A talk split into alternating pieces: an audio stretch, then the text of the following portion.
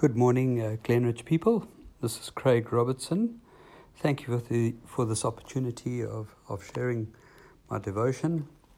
I've titled it uh, The Foreverness of God and His Word, and a reading from Isaiah chapter 40, from verse 3. A voice of one calling in the wilderness, Prepare the way of the Lord, make straight in the desert is a highway for our God. Every valley shall be raised up, every mountain and hill made low. The rough ground shall become level, the rugged places a plain, and the glory of the Lord will be revealed. And all people will see it together, for the mouth of the Lord has spoken. A voice says, Cry out. And I said, What shall I cry? All people are like grass, and all their faithfulness is like the flowers of the field.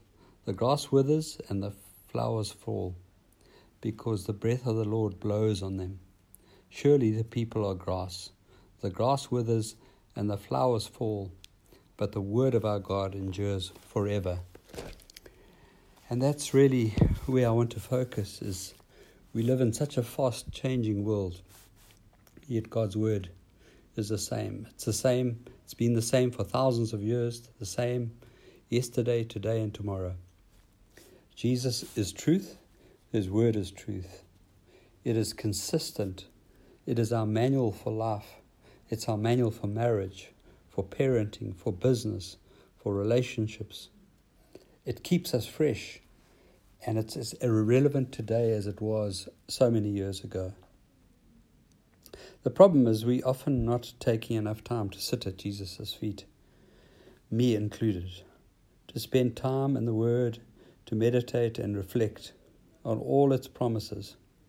There are so many gems and so many answers in the Word, and it's often God's way of communicating with us uh, as directed by, by the Holy Spirit. I would like to encourage you this morning that God is not far. He's not far away. He feels your pain. He knows exactly what season you're in, pressures you under, what attacks you're coming under, uh, whether it's health, whether it's business, whether it's finance, whether it's relationship.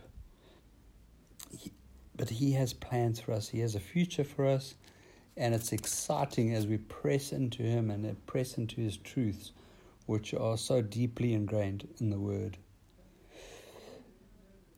Uh, today, let's meditate on His Word. It does not need to be endless pages of the Bible, but could just be a verse or two.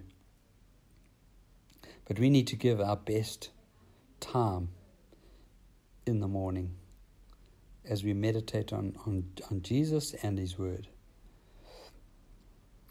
Your challenges are, are not bigger than God's. Sit at His feet and be comforted by His Word, which is truth. So let's look look up today and take a hold of these truths of his word, which is not going to pass away like grass and die like flowers. It's eternal. Also remember his timing is so perfect. I personally love to act and to and to have actions.